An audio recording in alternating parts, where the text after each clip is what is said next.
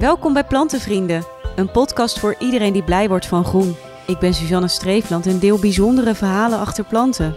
Aflevering 21 met plantenvriend Marvin Groen. Wat heb jij met groen? Wat heb ik met groen? Ja, nou uh, ja, ik werk erin. maar ik heet, er ook, ik heet ook zo, dus uh, alles is wel groen, denk ik. Ik zoek het vaak op en uh, kijk er graag naar. Ja, andere kleuren vind ik ook mooi hoor. en je bent net als je broer ook bioloog? Ja, bioloog, ecoloog. Ja, klopt. Ja, ik was eigenlijk eerste. Hij heeft me een beetje nagaapt. En waarom interesseert je dat zo, biologie? Ja, ik weet niet. Ja, ik, ik denk dat ik... E, één, ik heb echt een enorme ja, uh, nieuwsgierigheid naar alles wat om me heen leeft en bloeit en doet.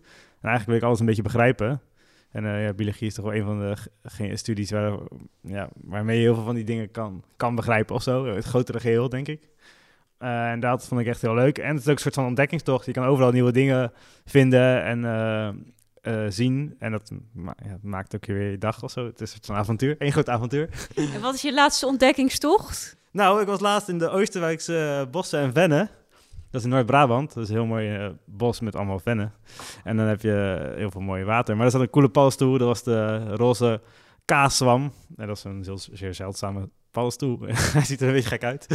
Roze? Of... hij is roze en hij heeft een soort van kleine stalactietjes aan de onderkant. een soort hangende dingen. En uh, ja, die was heel mooie ontdekking. En toen heb ik nog wat... Uh, op de terugweg buiten het gebied hebben we nog wat boleten verzameld voor, de, voor in de risotto.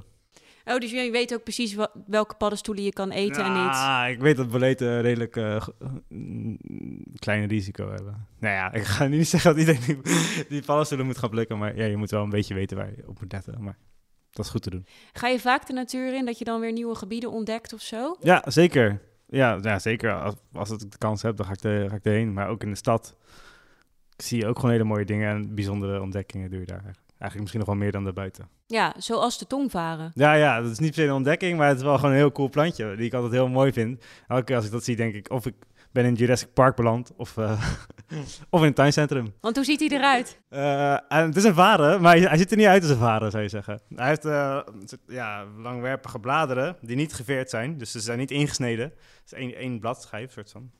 Uh, en aan de onderkant heeft hij meestal uh, allemaal sporenhoopjes in, in strepen. Het is ook een streepvaren, tot een streepvarenfamilie. En ja, dat is verspreid over het blad aan de onderkant. En aan de voorkant is hij mooi donkergroen als die goed vochtig is. En hij komt vaak voor op muren, bruggen? Ja, oude muren, inderdaad. Ja, kalkhoudende oude muren. en die heel vochtig zijn in de schaduw. Houdt niet zo van zon eigenlijk, nee. En hoe ouder, hoe beter meestal. Dus als je echt jonge muren hebt, dan zie je hem nog niet zoveel voorkomen. En vroeger was hij ook beschermd. Toen was hij nog veel zeldzamer dan tegenwoordig. Maar nu, uh, nu niet meer. Uh, dus, maar ja, dus uh, bij plekken waar bijvoorbeeld ook je regenpijp lekt, dat soort plekken, daar kan je het zien. waterputten staat heel erg bekend omdat het daar veel voorkomt, want het is gewoon heel vochtig. En noordelijke, noordelijke muren, muren met aan, die richten naar het noorden. Ja, dus weinig zonlicht. Ja, weinig zonlicht, ja. En waar is die goed voor? Ja, waar is die goed voor? ja, dat is een filosofische, existentiële vraag. Waar is die goed voor? Ik weet niet. Is de mens ergens goed voor? Vertel me maar. Nee, maar ik bedoel, is er nog iets, weet je wel, waarvan, ja, heeft hij nog iets voor insecten? Betekent hij nog iets? Oh, nee, ja, nee, want kijk, het is, een, het is een vader, het is, het is, een sporenplant, dus hij heeft geen bloemen, dus er komen eigenlijk weinig insecten op af. Um, ja, dat, dat maakt het ook weer leuk, want het is eigenlijk een soort levend fossiel, want die leeft al 400 miljoen jaar geleden kwamen de vaders uh, op. En dinosaurus bijvoorbeeld, die waren 230 miljoen jaar geleden kwamen die. Dus wij zijn echt heel oud. En dat is ook grappig, want dan, als je ernaar gaat kijken, dan zie je ook een soort van dat het een andere manier is van voortplanten dan, dan de bloem die je normaal kent. Want zij planten zich dan voor met sporen? Ja, sporen. Dus die, hij heeft van die sporenhoopjes aan de onderkant van het blad. En als het vochtig wordt, dan uh, gaat het dekvliesje eraf, zo heet dat. En dan uh, komen die sporen vrij en die gaan met de wind mee of het water. Daarom kan hij zich goed verspreiden op oude muren bij, bij water, want dan komt hij dan weer op een nieuwe plek terecht. En uh, op die manier uh, krijg je eerst een soort van protalium, heet dat. dat is een soort van klein hartvormig uh, plantje. Dat heeft eigenlijk elke vader. Uh, dat weten niet zoveel mensen. Maar daar zitten mannelijke en vrouwelijke geslachtsorganen op. En die uh, met vochtig weer kunnen die bij elkaar komen. En dan krijg je een, een plantje die op het protalium groeit. Eigenlijk een nieuwe varen. Maar je hebt dus zo'n mannetje en zo'n vrouwtje nodig, want anders kan die zich niet voortplanten. Ja, het mannetje en vrouwtje, die, dat zijn een soort geslachtscellen. Die zitten op hetzelfde orgaantje. Dat noem je dat soort hartvormig klein mini-plantje, wat onder elke vader zit eigenlijk. Maar je bijna nooit ziet. Maar die kan je eruit snijden. Kan je dat dan wel zien, of niet? Uh, ja, je moet heel goed... Ja, het zijn meestal heel, zo klein dat je hem bijna niet meer kan zien. Maar, Onder microscoop. Uh, ja, sommige zijn wel groot genoeg, maar dan moet je heel goed kijken. En het verwelkt meestal ook heel snel als je de plant zelf ziet. Ja, en eigenlijk vind je het ook leuk om zeg maar geschiedenis met biologie te combineren? Nou ja, het is mooi om te zien hoe, hoe die ontwikkeling gegaan is ook een soort van. Want je, je begint dus met mossen. En dan ga je een beetje naar varens. En dan krijg je echt de bloemplanten. Er zitten nog heel veel stappen tussen, maar...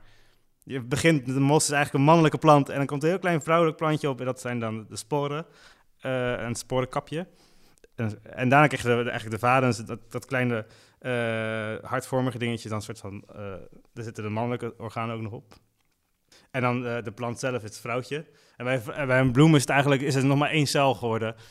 die in de bloem zelf zit, echt sperma, spermacelletje die, eh, die de man is, zeg maar. Dus er wordt steeds minder man en steeds meer vrouw. Ik weet niet, dat vind ik altijd leuk als je dan, als je dan een vader ziet. Dan, dan, dan, dan denk ik daaraan, zeg maar. En wat vind je dan mooier? De, de vrouwelijke bloem of uh, het mos? Mos, nou, ja, nou, dat is dus, als je goed kijkt, gaat kijken naar al die, al die andere plantjes, die misschien snel in het verdomhoekje worden gestopt of een beetje obscuur zijn, dan zijn je eigenlijk hele mooie dingen te zien, die eigenlijk nog veel ja, bijzonder zijn en bezienswaardig, zeg maar, dan, dan gewoon de bloem die je kent. Dus eigenlijk vind ik dat leuker, ja, die, die, die, dingen die misschien niet zo in eerste instantie heel erg opvallen. En niet zo schil om de aandacht, maar het bestuderen waard zijn, zeg maar. Dus gewoon de nieuwsgierigheid en uh, het ontdekken daarvan. Hoe het werkt en zo, ja. Ja. En je hebt dus ook een uh, stekje meegenomen voor in de plantenbiep. Ja, ja, dat is hetzelfde als mijn broer eigenlijk. We hadden twee uh, stekjes en uh, ja, die vonden we wel goed bij elkaar passen. Dus eigenlijk moeten ze ook samen worden geadopteerd. maar waar hoop je dat hij terecht komt? ja, bij een warme plantenfamilie. nee, nee um, ja, een mooi plekje zou leuk zijn ergens. Mm, waar? Ja, bij iemand die, die er goed voor zorgt. En uh, ook zelfs uh, met dezelfde nieuwsgierigheid als ik misschien uh, naar gaat kijken. De plantenbieps die zijn te vinden op plantenvrienden.nl. En op Instagram deel ik de updates van alle stekjes die mijn gasten weggeven in deze podcast. Heb je zelf een verhaal te delen? Dan kan je dat mailen naar podcast.plantenvrienden.nl. Leuk dat je luisterde en tot de volgende aflevering.